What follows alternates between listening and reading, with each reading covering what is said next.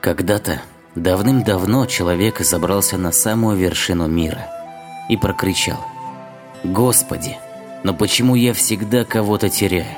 Родных, близких, друзей? Почему нельзя сделать так, чтобы ты не отнимал их у меня? Почему нельзя взять хотя бы одного и оставить нас дальше радоваться жизни? Я проклинаю тебя за это!» Услышал тут Бог человека и сказал «Хорошо, я выполню твою просьбу, но только кому умереть, ты должен решить сам». Пришел человек домой думает, кого отдать Богу? Семья? Не для того она у меня, чтобы отдавать. Себя? Не для того я семью заводил, чтобы умирать. Друзья? Не для того они меня от смерти спасали, чтобы их предавать. Родня? Не для того мы делили хлеб, чтобы у них отнимать.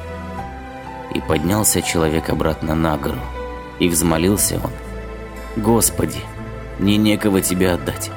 Я не смог сделать выбор, не смог.